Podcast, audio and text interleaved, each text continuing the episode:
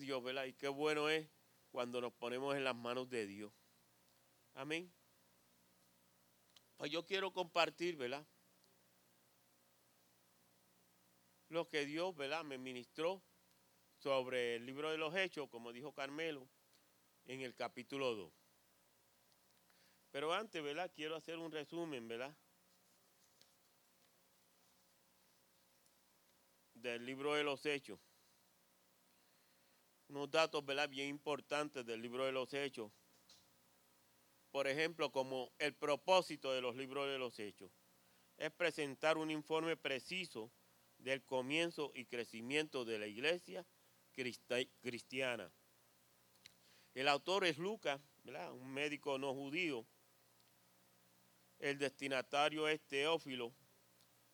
Teófilo significa amante de Dios o amado por Dios. La fecha en que se escribió el libro de los Hechos es entre el año 63 y el 70 después de Cristo. El marco histórico es hecho es el, es el vínculo entre los evangelios que relatan la vida de Cristo y las cartas que se tratan de la vida de la iglesia. El versículo clave del libro de los Hechos es Hechos capítulo 1, versos 8, que dice, pero recibirán poder cuando el Espíritu Santo descienda sobre ustedes y serán mis testigos y le hablarán a la gente acerca de mí en todas partes, en Jerusalén, por toda Judea, Judea, en Samaria y hasta los lugares más lejanos de la tierra. Y las personas, ¿verdad? Los personajes claves aquí en, en este capítulo 2 son Pedro, Juan, Santiago, Esteban y en el libro de los Hechos, Felipe, Pablo, Bernabé, Cornelio, Santiago, que es hermano de, Jesús, Timoteo, Lidia, Sila, Tito, Apolo, Ananía, Félix, Festo, Agripa y Lucas. Los lugares que vamos a ver en este libro de los Hechos es Jerusalén, Samaria, Lida, Jope, Antioquía, Chipre, Antioquía de Pisidia, Iconio, Listra, Derbe, Filipo, Tesalónica, Berea, Atenas, Corinto, Efeso, Cesarea, Malta y Roma. Y el libro de los Hechos es la historia de cómo el cristianismo se fundó, se organizó y resolvió sus problemas. La comunidad de creyentes empezó por fe en el Cristo resucitado y por el poder del Espíritu Santo, quien los capacitó para testificar, amar y servir. La iglesia no empezó ni creció por su propio poder o entusiasmo. El Espíritu Santo de Dios dio poder a los discípulos. Este fue el prometido defensor y guía enviado cuando Jesús ascendió al cielo. El libro de los Hechos presenta la historia de una comunidad de creyentes dinámica y creciente que se extendía desde Jerusalén hasta Siria, África, Asia y Europa. En el primer siglo, el cristianismo, llegó a incluir tanto los judíos creyentes como los no judíos en 39 ciudades y 30 países isla o provincia. Lucas comienza el libro de los Hechos con un breve resumen de los últimos días de Jesús, que Jesús estuvo en la tierra con sus discípulos, su ascensión al cielo y la selección de Matías como el reemplazo de Judas Iscariote. Inmediatamente después, Lucas empieza a cubrir el tema del libro la difusión del Evangelio y el, y el crecimiento de la iglesia. Todo comenzó en el día de Pentecostés, cuando el Espíritu Santo descendió sobre los creyentes y Pedro predicó su poderoso mensaje.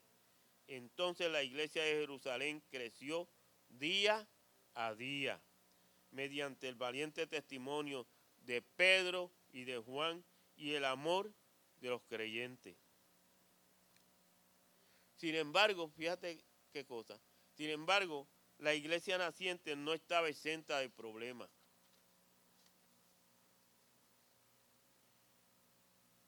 El festival de Pentecostés, también llamado Festival de la Cosecha, era celebrado 50 días después de la Pascua. Era uno de los tres festivales principales que se celebraban. En Deuteronomio, capítulo 16, verso 16, dice, cada año todo hombre de Israel deberá celebrar estos, estos tres festivales. El festival de los panes sin levadura, el festival de la cosecha y el festival, de las enramadas. En cada una de esas ocasiones, todos los varones tendrán que presentarse ante el Señor, tu Dios, en el lugar que Él elija, pero no se presentarán ante el Señor sin una ofrenda. Pentecostés era un festival de agradecimiento por las cosechas. Jesús fue crucificado en el tiempo de la Pascua y ascendió al cielo 40 días después de su resurrección. El Espíritu Santo vino 50 días después de la resurrección, 10 días después de la ascensión de Cristo al cielo. Los judíos de diferentes naciones estaban en Jerusalén para celebrar este festival. Pedro predicó a un público internacional. Resultado en una cosecha mundial de nuevos creyentes, los primeros convertidos al cristianismo. Este fue el cumplimiento de las palabras de Juan el Bautista cuando dijo que el Espíritu Santo bautizaría con fuego.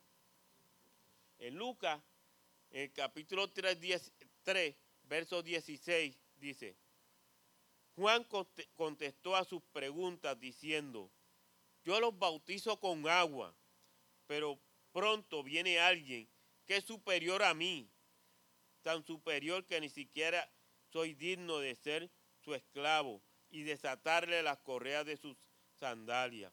Él los bautizará con el Espíritu Santo y con fuego. El bautismo con agua que Juan hacía simbolizaba el lavamiento de los pecados. Este bautismo acompañaba su mensaje de arrepentimiento y de reforma. El bautismo con fuego que Jesús haría le daría a una persona el poder para cumplir la voluntad de Dios.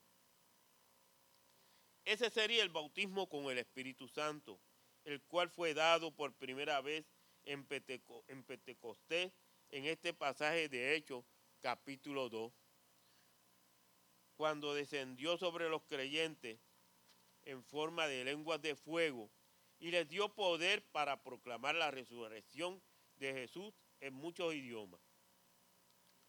Mira lo que dice el, libro de los Hechos en el capítulo 2 el día de Pentecostés todos los creyentes estaban reunidos en un mismo lugar. De repente se oyó un ruido desde el cielo parecido al estruendo de un viento fuerte e impetuoso que llenó la casa donde estaban sentados. Luego, algo parecido a unas llamas o lenguas de fuego aparecieron y se posaron sobre cada uno de ellos. Y todos los presentes fueron llenos del Espíritu Santo y comenzaron a hablar en, en otros idiomas, conforme el Espíritu Santo les daba esa capacidad. En esa ocasión había judíos devotas de, devotos de todas las naciones que vivían en Jerusalén. Cuando oyeron el fuerte ruido, todos llegaron corriendo y quedaron desconcertados al escuchar sus propios idiomas hablados por los creyentes. Estaban totalmente asombrados. ¿Cómo puede ser? exclamaban. Todas esas personas son de Galilea y aún así las oímos hablar en nuestra lengua materna. Aquí estamos nosotros, Parto, Medo, Elamita, gente de Mesopotamia, Judea, Capadocia, Ponto de la provincia de Asia, de Frigia, Panfilia, Egipto y de las áreas de Libia alrededor de Sirene, visitantes de Roma, tanto judíos como convertidos al judaísmo, cretentes y árabes. Y todos oímos a esta gente hablar en nuestro propio idioma acerca de las cosas maravillosas que Dios ha hecho. Quedaron allí maravillados y perplejos. ¿Qué querrá decir esto? Se preguntaban unos a otros. Pero otros en la multitud se burlaban de ellos diciendo, solo están borrachos, eso es todo. Pedro predica a la multitud. Entonces Pedro dio un paso adelante junto con los otros once apóstoles y gritó a la multitud, escuchen con, con atención todos ustedes, compatriotas judíos y residentes de Jerusalén. No se equivoquen. Estas personas no están borrachas, como algunos de ustedes suponen. Las nueve, las nueve de la mañana es demasiado temprano para emborracharse. No, lo que ustedes ven es lo que el profeta Joel predijo hace mucho tiempo. En los últimos días, dice Dios, derramaré mi espíritu sobre toda la gente. Sus hijos e hijas profetizarán. Los jóvenes tendrán visiones y sus ancianos tendrán sueños. En esos días derramaré mi espíritu sobre mis siervos, hombres y mujeres por igual, y profetizarán. Y haré maravillas arriba en los cielos y señales abajo en la tierra. Sangre y fuego y nube de humo. El sol se oscurecerá y la luna se, se pondrá roja como la sangre antes de que llegue el grande y glorioso día del Señor. Pero todo el que invoque el nombre del Señor será salvo. Pueblo de Israel, escucha. Dios públicamente aprobó a Jesús de Nazaret al hacer milagros poderosos, maravillas y señales por medio de él, como ustedes bien saben. Pero Dios sabía lo que iba a suceder y su plan predestinado se llevó a cabo cuando Jesús fue traicionado con la ayuda de gentiles. Sin ley, ustedes lo clavaron en la cruz y lo mataron, pero Dios lo liberó de los terrores de la muerte y lo volvió a la vida, pues la muerte no pudo retenerlo bajo su dominio. El rey David dijo lo siguiente acerca de él, veo que el Señor siempre está conmigo, no seré sacudido porque Él está aquí a mi lado. Con razón mi corazón está contento y mi lengua grita sus alabanzas. Mi cuerpo descansa en esperanza. Pues tú no dejarás mi alma entre los muertos, ni permitirás que tu santo se pudra en la tumba. Me has mostrado el camino de la vida y me llenarás con la alegría de tu presencia. Queridos hermanos, piensen en esto. Puedes estar seguros de que el patriarca David no se refería a sí mismo, porque él murió, fue enterrado y su, y su tumba está todavía aquí entre nosotros. Pero él era un profeta y sabía que Dios había prometido, mediante un juramento, que uno de los propios descendientes de David se sentaría en su trono. David estaba mirando hacia el futuro y hablaba de la resurrección del Mesías. Él decía que Dios no lo dejaría entre los muertos ni permitiría que su cuerpo se pudriera en la tumba. Dios levantó a Jesús de los muertos y de eso todos nosotros somos testigos.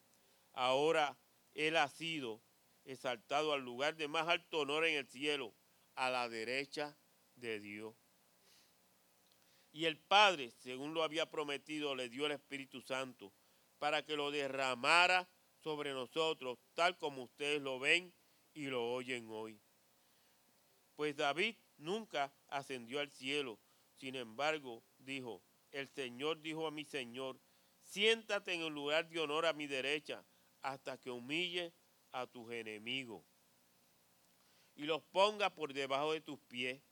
Por lo tanto, que todos en Israel sepan, sin, sin lugar a duda, que a este Jesús, a quien ustedes crucificaron, Dios lo ha hecho tanto Señor como Mesías. Las palabras de Pedro traspasaron el corazón de ellos, quienes le dijeron a él y a los demás apóstoles, hermano, ¿qué debemos hacer? Pedro contestó, cada uno de ustedes debe arrepentirse de sus pecados y volver a Dios y ser bautizado en el nombre de Jesucristo para el perdón de sus pecados. Entonces recibirán el regalo del Espíritu Santo. Esta promesa es para ustedes, para sus hijos e incluso para los gentiles, es decir, para todos los que han sido llamados por el Señor nuestro Dios. Entonces Pedro siguió predicando por largo rato y le rogaba con insistencia a todos los creyentes, sálvense de esta generación perversa. Los que creyeron lo que Pedro dijo fueron bautizados y sumados a la iglesia en ese mismo día, como tres mil en total. Los creyentes forman una comunidad. Todos los creyentes se dedicaban a las enseñanzas de los apóstoles, a la comunión fraternal, a participar juntos en las comidas, entre ellas la cena del Señor y a la oración. Un, un profundo temor reverente vino sobre todos ellos y los apóstoles realizaban muchas señales milagrosas y maravillosas. Todos los creyentes se reunían en un mismo lugar y compartían todo lo que tenían. Vendían sus propiedades y posesiones y compartían el dinero con aquellos en necesidad adoraban juntos en el templo cada día. Se reunían en casas para la cena del Señor y compartían su comida con gran gozo y generosidad. Todo el tiempo alabando a Dios y disfrutando de la buena voluntad de toda la gente. Y cada día el Señor agregaba a esa comunidad cristiana los que iban siendo salvos. Amén. Qué bueno es Dios, ¿verdad? Y qué bueno es, ¿verdad? Poner cuando los ponemos en las manos de Dios para ser instrumentos de Dios, para hacer la voluntad de Dios. Qué bueno es, ¿verdad? Cuando le pedimos que nos llene de su Espíritu Santo para poder, ¿verdad? A, llevar a cabo la misión que Él nos dio. Y eso fue también, ¿verdad? Lo que pasó cuando en el libro de Joel nos habla sobre el derramamiento del Espíritu Santo. En Joel, en el capítulo 2, versos 28 y 29, las versiones que, eh, los pasajes que estoy leyendo son de la, de la nueva traducción viviente. Dice así, Joel 2, versos 28 y 29. Entonces, después de hacer todas esas cosas, derramaré mi espíritu sobre toda la gente sus hijos e hijas profetizarán, sus ancianos tendrán sueños y sus jóvenes tendrán visiones. En esos días derramaré mi, espíritu aún sobre los sirvientes, hombres y mujeres por igual. Derramarás su espíritu sobre toda persona que lo ame y que se arrepienta de sus pecados y se lo pida. Y esa es la promesa que nosotros tenemos, que si nosotros le pedimos al Espíritu Santo, nos llene del Espíritu Santo, Él nos llena, porque eso Él lo prometió y Él lo cumple. Entonces, ¿por qué lenguas de fuego? Es posible que las lenguas simbolizan el habla y la proclamación de la buena noticia. El fuego simboliza la presencia purificadora de Dios que consume los elementos indeseables de nuestra vida y enciende nuestro corazón para que prendamos la vida de otros. Wow, qué bueno es, ¿verdad? Cuando podemos ser parte de lo que Dios quiere hacer en otras vidas, ¿verdad? y podemos ¿verdad? ser parte activa, no ser, ¿verdad? no ser una parte pasiva, que solamente se siente en una silla, ¿verdad? Ahí, y recibir y recibir sin hacer nada, porque Dios no quiere, ¿verdad? Haciendo algo. Y por eso es que nos llena del Espíritu Santo para realizar las funciones, ¿verdad? Que Dios nos dio como iglesia. En el monte Sinaí Dios descendió en forma de fuego en el día de Pentecostés. Cuando vamos al libro de Éxodo, en el capítulo 19, verso 18, nos dice, el monte Sinaí estaba totalmente cubierto de humo, porque el Señor había descendido sobre él en forma de fuego.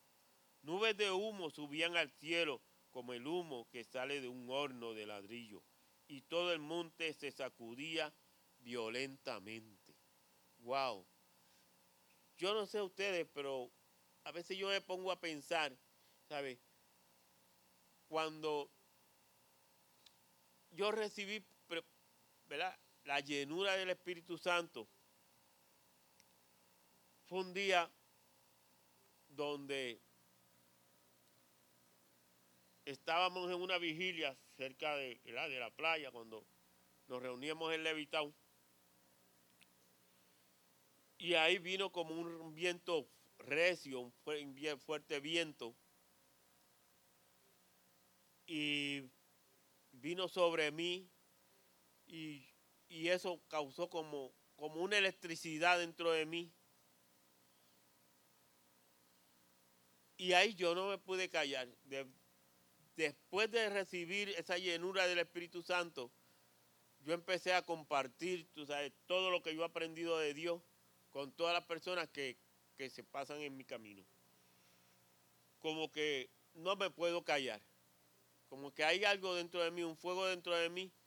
Como que si no hablo, me quemo. No sé a cuánto le pasan eso, pero eso me pasa a mí. Que si no hablo, como que me quemo, como que hay algo que me hace, no me hace sentir bien. Si no puedo compartir, ¿verdad? Las experiencias mías con Dios. Y Dios confirmó el Espíritu Santo, el ministerio del Espíritu Santo con fuego. En el monte Sinaí el fuego descendió en un solo lugar. En el día de Pentecostés el fuego descendió sobre muchos creyentes, lo cual simboliza que la presencia de Dios está disponible para todos los que creen en Él. Dios manifestó su presencia a estos creyentes de una forma espectacular con el sonido de un viento rugiente, con fuego y con su Espíritu Santo. Yo te pregunto, ¿esperas tú que Dios se te revele de una manera similar, de una manera parecida? Quizás Dios decida hacerlo, pero no piense que Dios debe cumplir tus expectativas. En Primera de Reyes, capítulo 19, versos del 10 al 13 dice, vemos que cuando Dios habló con Elías hubo un fuerte viento, un terremoto y fuego, pero su voz se sintió en un suave susurro. Dios puede obrar en tu vida con hechos espectaculares o mediante suave susurro. Sé paciente y presta atención. Este milagro captó la atención de los visitantes internacionales que estaban en Jerusalén para celebrar el festival. Todos escucharon el idioma de su propio país, además de presenciar este despliegue milagroso de idioma. Escucharon sobre las maravillosas obras de Dios. La salvación que Cristo ofrece no está limitada a ninguna raza, a ningún grupo en particular. Es para todas las personas sin importar su nacionalidad. Las personas que estaban visitando Jerusalén se, se sorprendieron cuando escucharon a los apóstoles y a los otros creyentes hablar en distintos idiomas, pero no debieron haberse sorprendido. Dios lleva a cabo todo tipo de milagros para difundir las buenas noticias y utiliza muchos idiomas para llamar a todo tipo de personas para que sean sus seguidores. No importa cuál sea tu raza, color, nacionalidad o idioma, Dios te, Dios te habla.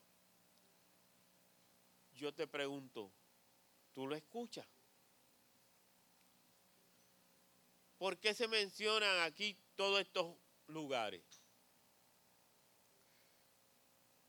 Estos judíos no eran oriundos del, territorio de Israel, porque sus antepasados habían sido desterrados a otras partes del mundo como resultado de invasiones y persecuciones. Es muy, es muy probable que muchos de los judíos que aceptaron el mensaje de Pedro regresaron a sus hogares y proclamaron la buena noticia de la salvación de Dios. De esta manera, Dios había preparado el camino para la difusión de la buena noticia, para la difusión del Evangelio. Cuando la gente se dio cuenta de que algo sobrenatural estaba pasando, quiso una explicación. Entonces Pedro dio un paso adelante y le, habló de la verdad de Dios. Este suceso debe servirnos como ejemplo. Debemos vivir de tal manera que la gente vea a Cristo en nosotros. Si somos luz y sal, captaremos la atención de los demás y querrán saber qué marca la diferencia en nuestras vidas. En Mateo, en el capítulo 5, verso 14, dice, ustedes son la luz del, la luz del mundo como una ciudad en lo alto de una colina que no puede esconderse. Y Mateo capítulo 5, verso 13 dice, ustedes son la sal de la tierra, pero ¿para qué sirve la sal si ha, si ha perdido su sabor? ¿Pueden lograr que vuelva a ser salada? La descartarán y la pisotearán como algo que no tiene ningún valor. Entonces podremos hablarles de nuestra esperanza como creyentes en el Cristo maravilloso resucitado. Primera de Pedro, capítulo 3, verso 15.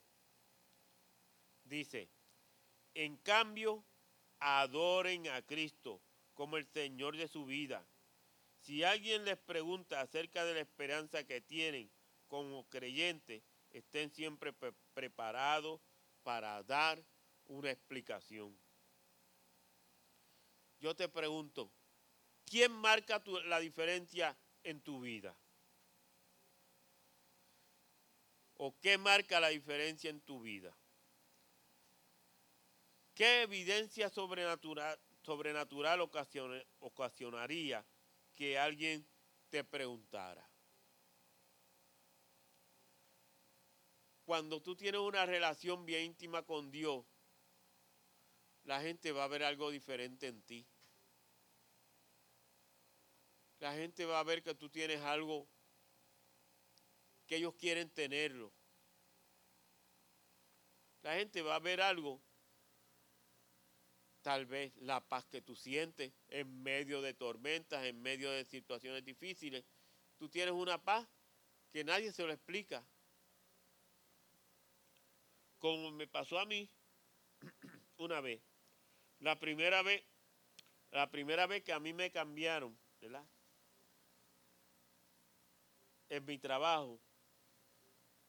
Yo llevaba 22 años en la misma oficina. Y de repente, un viernes, me dan una carta que lo que dice es, fulano de tal, empieza, la carta me la dan un viernes, a, la, a las 3 de la tarde me llaman para la oficina de la carne y la carta lo que dice, empiezas el lunes en tal oficina.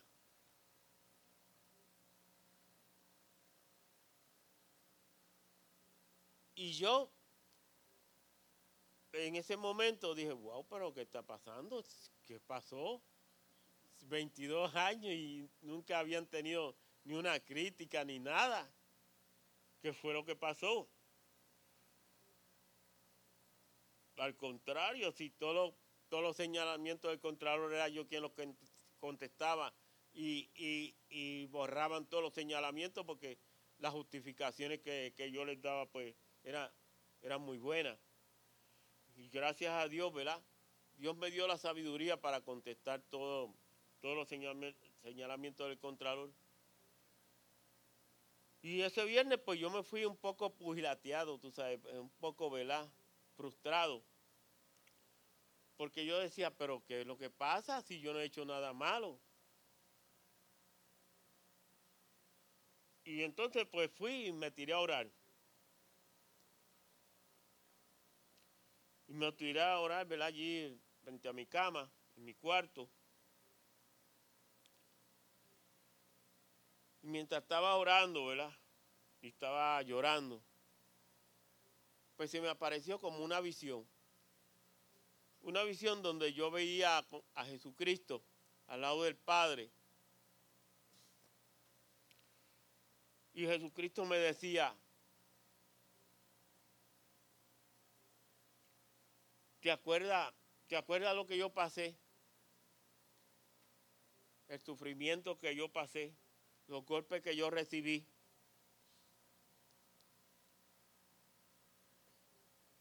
Todo el castigo que yo recibí fue por ti. Y yo no te voy a dejar solo. Yo voy a estar contigo. Y yo te he dado la victoria.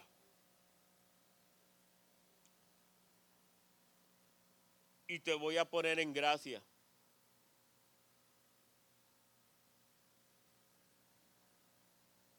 Y no solamente te voy a poner en gracia, sino que te van a devolver a una posición aún mejor. Y no pasaron dos meses cuando me, me dieron una carta nombrándome director de auditoría. Yo decía, wow, la verdad que Dios es bueno. Dios no me desampara ni me deja y siempre está conmigo. Yo te, yo te pregunto, ¿qué marca la diferencia en tu vida? ¿Qué quiere decir esto? Durante el ministerio de, Jesús, Pedro tenía una personalidad inestable y su impulsividad le causó mucho dolor hasta llegó a negar a conocer a Jesús. Sin embargo, Cristo lo perdonó y lo restauró. Este era un nuevo Pedro, humilde pero valiente. Su confianza provenía del Espíritu Santo, quien lo había transformado en un predicador poderoso y dinámico. Cuando nosotros vemos los, eh, eh, los, evangelios, podemos ver ¿verdad? unos discípulos temerosos, unos discípulos con mucho miedo, unos discípulos que no se atrevían a hablar. Pero cuando vemos el libro de los hechos y vemos el derramamiento del Espíritu Santo sobre cada uno de ellos, vemos una diferencia bien grande. Y fue que el Espíritu Santo les dio valor, les dio de nuevo para predicar la palabra de Dios y la palabra de Dios empezó a difundirse por todo el mundo.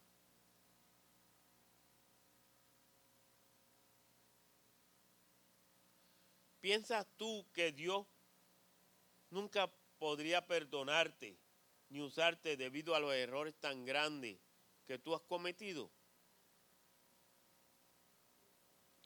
Si perdonó a Pedro, que lo negó,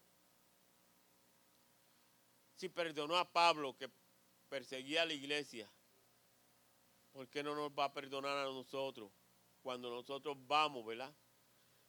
Y nos arrepentimos y le pedimos perdón por nuestros pecados. A pesar de lo que hayas hecho, Dios te perdonará y te mostrará la manera de ser útil para su reino. Pídele a Dios que te perdone y que te muestre cómo servirle eficazmente. Pedro le dijo a la gente que prestara atención al testimonio de los creyentes, porque las profecías del Antiguo Testamento estaban cumpliendo en ellos, porque Jesús es, el Mesías y porque Cristo resucitado podía cambiarle la vida, como nos pasó a nosotros. Yo no sé si tú te acuerdas, ¿verdad? ¿Cómo era tu vida antes de entregarle tu corazón a Jesucristo? ¿Qué pasaba en tu vida, ¿verdad? Antes de tú conocer a Jesucristo. De tú arrepentirte de tus pecados y, y pedirle que entrara a tu vida y perdonara tus pecados. Pero yo sé, sí que pasaba en mi vida que tenía un vacío que no lo llenaba con todo, que podía jugar, que podía hacer todo, que podía estudiar, que podía ganar todos los premios en el béisbol, pero nada me llenaba.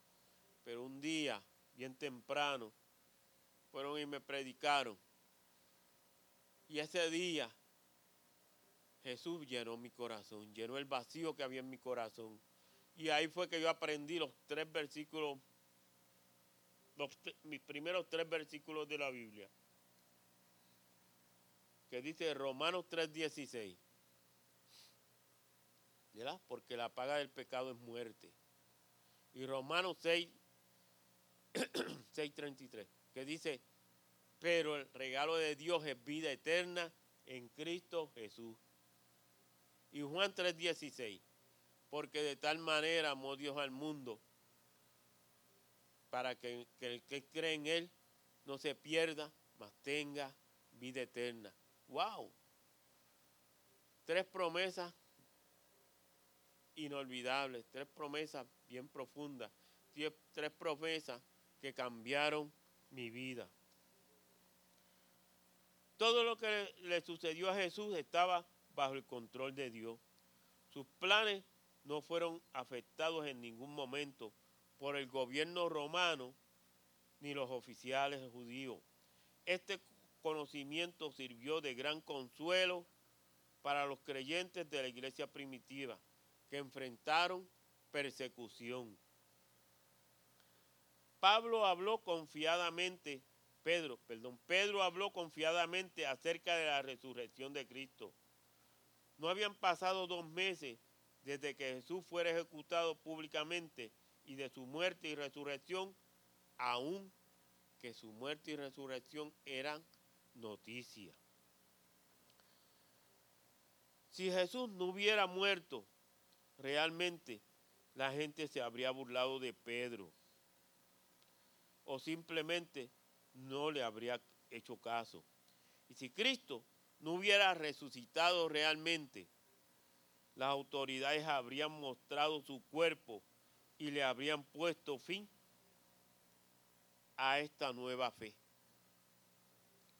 Además, su tumba vacía estaba cerca de allí y cualquiera podía ir y verificar si estaba o no estaba allí. Pedro y los apóstoles vieron a Cristo resucitado y fueron transformados. Ahora proclamaban este evento con gran pasión y con convicción. Nuestra fe y credibilidad también dependen de la veracidad de la tumba vacía. ¿Por qué? Porque según el apóstol Pablo en 1 Corintios capítulo 15, la resurrección de Cristo muestra que Él es el Hijo de Dios y que se puede confiar en su palabra. Su sacrificio por el pecado fue aceptable ante Dios y podemos recibir su perdón. Nuestro Salvador está vivo y puede ayudarnos en tiempos de necesidad. La fe cristiana basada en el hecho fundamental de la tumba vacía. Pedro citó el Salmo 16, versos del 8 al 11, que fue escrito por David. Pedro explicó que David no, no escribió acerca de sí mismo, ya que murió y fue enterrado. En cambio, escribió como profeta y se refería a que el Mesías resucitaría. El énfasis es que el cuerpo de Jesús no se pudrió en la tumba, sino que efectivamente fue resucitado y glorificado. Después del poderoso mensaje de Pedro, inspirado por el Espíritu Santo, la gente se conmovió profundamente y preguntó, ¿qué debemos hacer? Nosotros también debemos hacernos esta pregunta fundamental. No, no basta con que nos sintamos mal por nuestros pecados. Debemos arrepentirnos de corazón, pedirle a Dios que nos perdone y vivir como personas que han sido perdonadas. Te pregunto, ¿te ha hablado a Dios por medio de su palabra o a través de otro hermano? Al igual que los oyentes de Pedro, pregúntale a Dios qué debes hacer y obedecerlo. Si quieres seguir a, a Cristo, debes arrepentirte de tus pecados y volver a Dios y ser bautizado en el nombre de Jesucristo. Arrepentirse implica apartarse del pecado, es decir, dejar de vivir egoístamente y en rebelión contra las leyes de Dios. Más bien, hay que volverse a Cristo y depender de Él para que Él le dé perdón, misericordia, dirección y propósito. Solamente Dios puede salvarnos, no podemos hacerlo nosotros mismos. El bautismo nos identifica con Cristo y con la comunidad de creyentes es una condición del discipulado y una señal de fe. Pedro predicó la buena noticia y alrededor de tres mil personas se convirtieron en nuevos creyentes. Estos nuevos cristianos se unieron a los demás creyentes y fueron instruidos por los apóstoles e incluidos en las reuniones de oración y en su comunión. Los nuevos creyentes en Cristo necesitan ser parte de un grupo en el que puedan aprender la palabra de Dios, orar y madurar en la fe. Debemos buscar a otros creyentes con quienes podamos orar, recibir, recibir enseñanza y tener compañerismo. Esta es la manera de crecer cuando estamos juntos orando, estudiando la palabra de Dios, orando los unos por los otros. Y recibimos, ¿verdad? Ese regalo de Dios tan grande que es el Espíritu Santo. Al reconocer a los demás creyentes como hermanos y hermanas en la familia de Dios, los cristianos en Jerusalén compartían lo que tenían para que todos se beneficiaran de las bendiciones de Dios. Es decir, como miembros de la familia espiritual de Dios, tenemos la responsabilidad de ayudar a nuestros hermanos y hermanas en todo lo que sea posible. La familia de Dios se destaca cuando sus miembros trabajan juntos.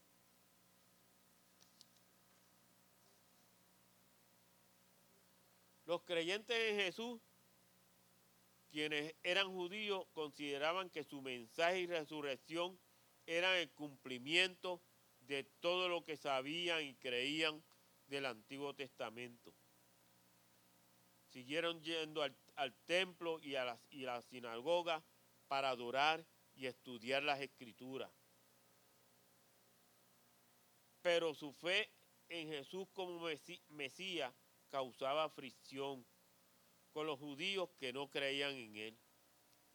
De modo que se vieron obligados a reunirse en sus hogares para tener comunión, orar y aprender más de Cristo. Y esto me recuerda las células que tenemos, donde nos reunimos en hogares o en el local y oramos. Tenemos un tiempo de compartir, de estudiar la palabra de Dios. Y eso era lo mismo que hacían la iglesia primitiva, la primera iglesia. ¡Wow! ¡Qué tremendo, ¿verdad? Qué, qué tremendo es que podamos, ¿verdad? Imitar lo bueno que hicieron todos estos cristianos, que nos habla el libro de los hechos. Una comunidad cristiana saludable, saludable atrae personas a Cristo. La dedicación de la iglesia de Jerusalén a la adoración y al amor fraternal era contagiosa. Una iglesia saludable y, y amorosa crecerá en número y crecerá sobre todo en madurez espiritual. Entonces, yo me pregunto y les pregunto a ustedes, ¿qué estamos haciendo para que nuestra iglesia sea un lugar que atraiga a otras personas, a nuestros amigos, a nuestra familia?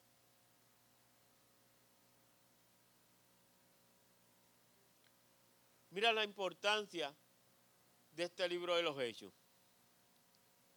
Nuevas iglesias se, establecen continuamente.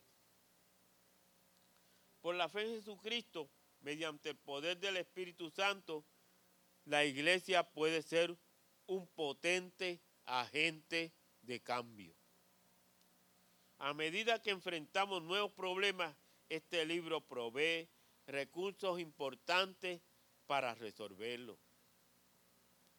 La obra, la obra del Espíritu Santo demostró que el cristianismo era sobrenatural.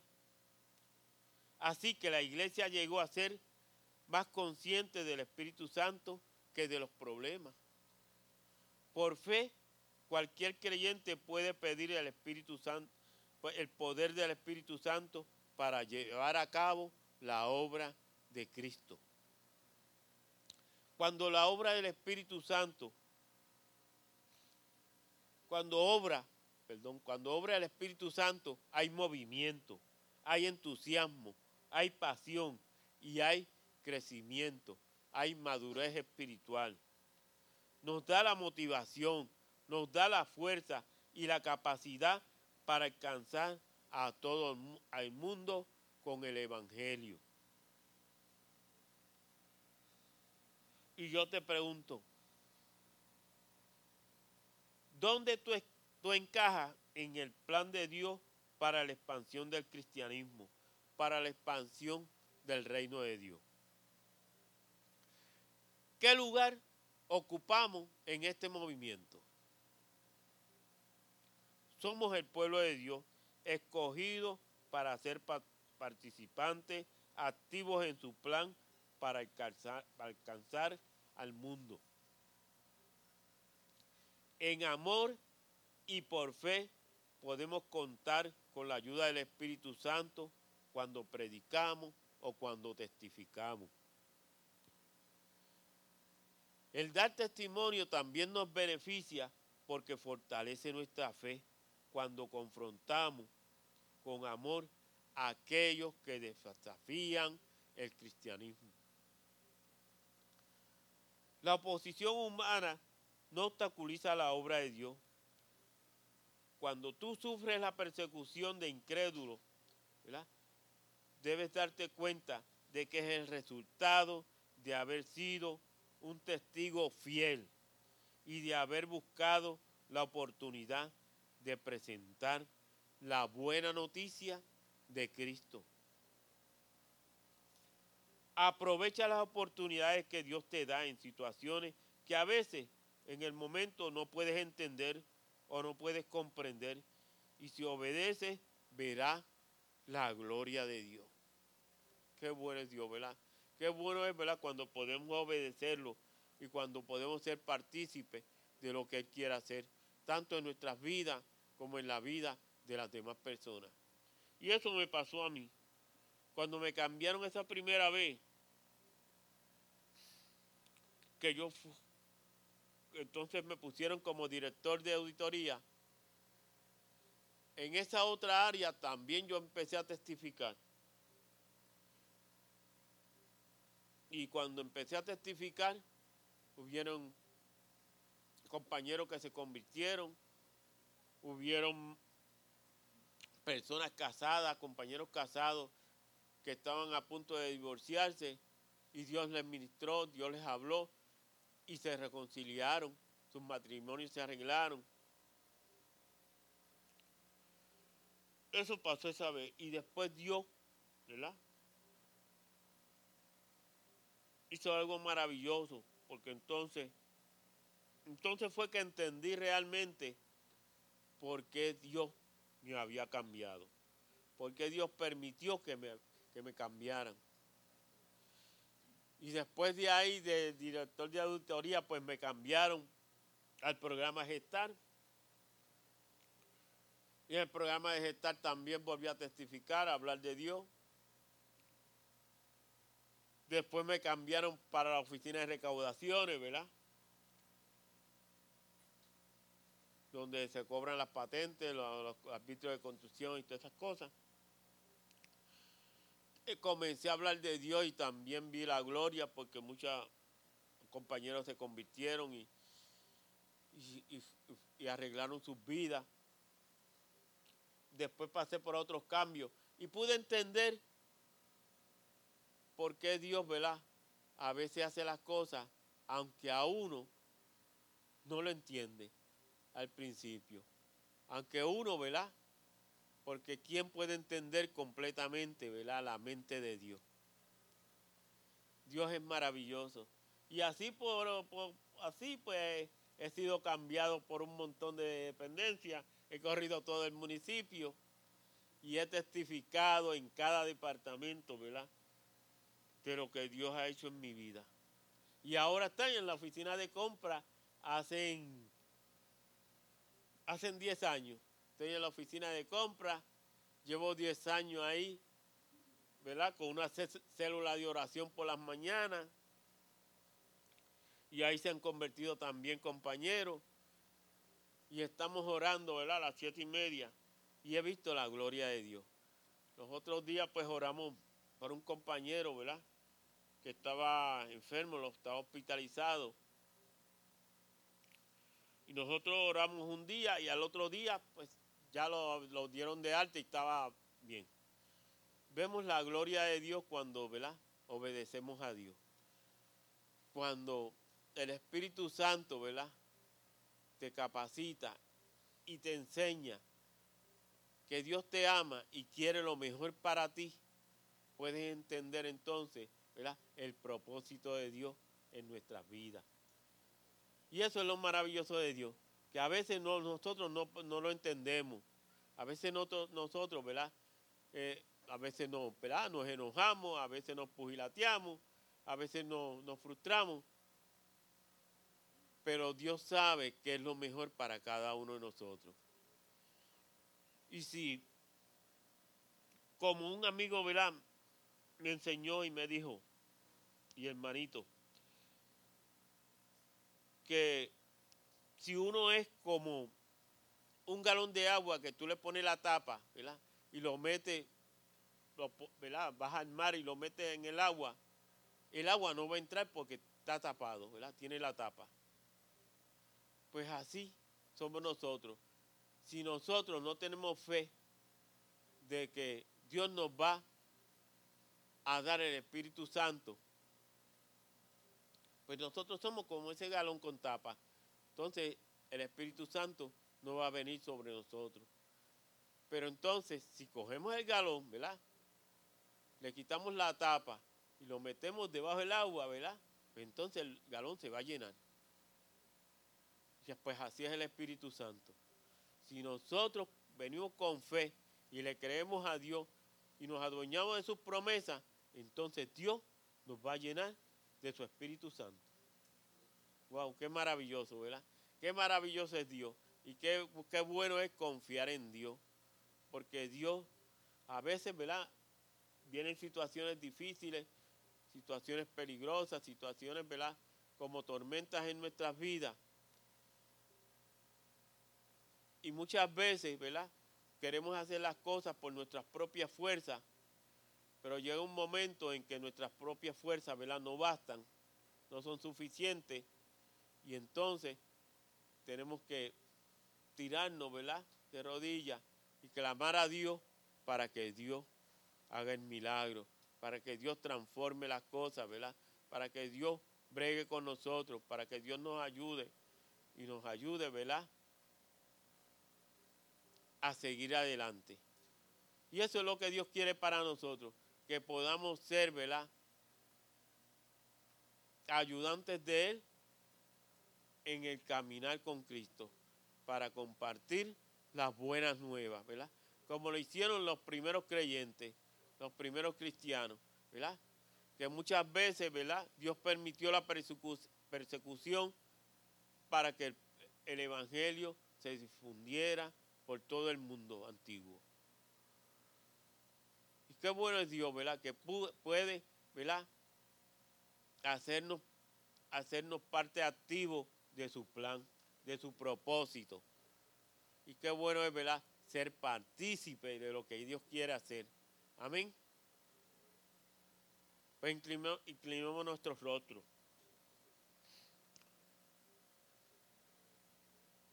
Y si tú, ¿verdad?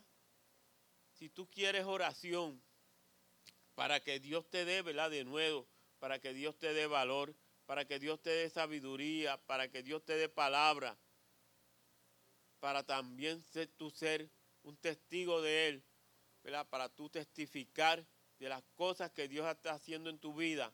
Levanta tu mano ahí donde está. Dios te bendiga, Dios te bendiga, Dios te bendiga, Dios te bendiga. Para que Dios siga obrando, ¿verdad? Y haciendo, Dios te bendiga. Para que Dios siga, ¿verdad? Transformando tu vida. Y Dios pueda hacer algo maravilloso, ¿verdad? Para que Dios siga, ¿verdad? Llevándote de gloria en gloria y de victoria en victoria. Qué bueno es, ¿verdad? Ser partícipe, ¿verdad? Parte activa en lo que Dios quiere hacer. Y qué bueno es cuando nos movemos, ¿verdad? A través del Espíritu Santo a llevar las buenas nuevas. A hacer, ¿verdad? Instrumento de Dios para llegar a otras vidas. Amén, pues vamos a orar. Padre Santo y Padre bueno, gracias Señor. Gracias por la oportunidad, Señor, que tú nos das de venir ante ti, Señor, reconociendo, Señor, que te necesitamos, Señor. Que solos no podemos, Señor, que tú eres, Señor, nuestra fortaleza y nuestro escudo, Señor, y nuestro pronto auxilio en las tribulaciones, Padre Santo. En este momento, Señor, te, te pedimos, Señor, por los hermanos, Señor, que levantaron sus manos. Para que seas tú, Señor, obrando en sus vidas, Señor. Sigas transformándolos, Señor. Sigas llenándolos de tu Espíritu Santo, Señor. Padre Santo, porque tú eres hacedor de maravillas, Señor. Porque tú eres grande, Señor, y misericordioso, Padre Santo. Padre, sigue, Padre, haciendo cosas maravillosas en sus vidas, Señor. Sigue, Padre Santo, ayudándolos, Señor. Sigue, Padre Santo, Padre, ayudándolos a crecer, Señor, Padre, a confiar en ti, Señor, Padre Santo, a poner, Señor, toda, Señor, su mirada en ti, Señor, y su confianza en ti, Señor, porque tú lo puedes todo, Señor. Para ti no hay nada imposible, Padre Santo. La gloria, Señor, es para ti, Señor. Padre, bendícelo, Señor. Guárdalos, protégelos, Señor, y ayúdalo, Señor, a seguir agarrados de ti, Señor. Caminando contigo, Señor, y siguiendo peleando, Señor, la buena batalla de la fe hasta que tú vengas, Señor. Bendito sea tu nombre, Señor. Gracias, Señor. Gracias, Señor, porque agarrados de ti, Señor, podemos seguir caminando, Señor, confiados, Señor, creyéndote, creyendo en ti, Señor, y dándote la gloria a ti, Señor. Gracias, Señor, por tu amor y por tu misericordia, porque tus misericordias son nuevas cada mañana, Padre Santo. La gloria, Señor, es para ti, Señor. Padre, y ahora, Señor, todo lo dejamos en tus manos, Señor, porque lo que está en tus manos nadie lo arrebatará. En el poderoso nombre de Jesús. Amén, Señor.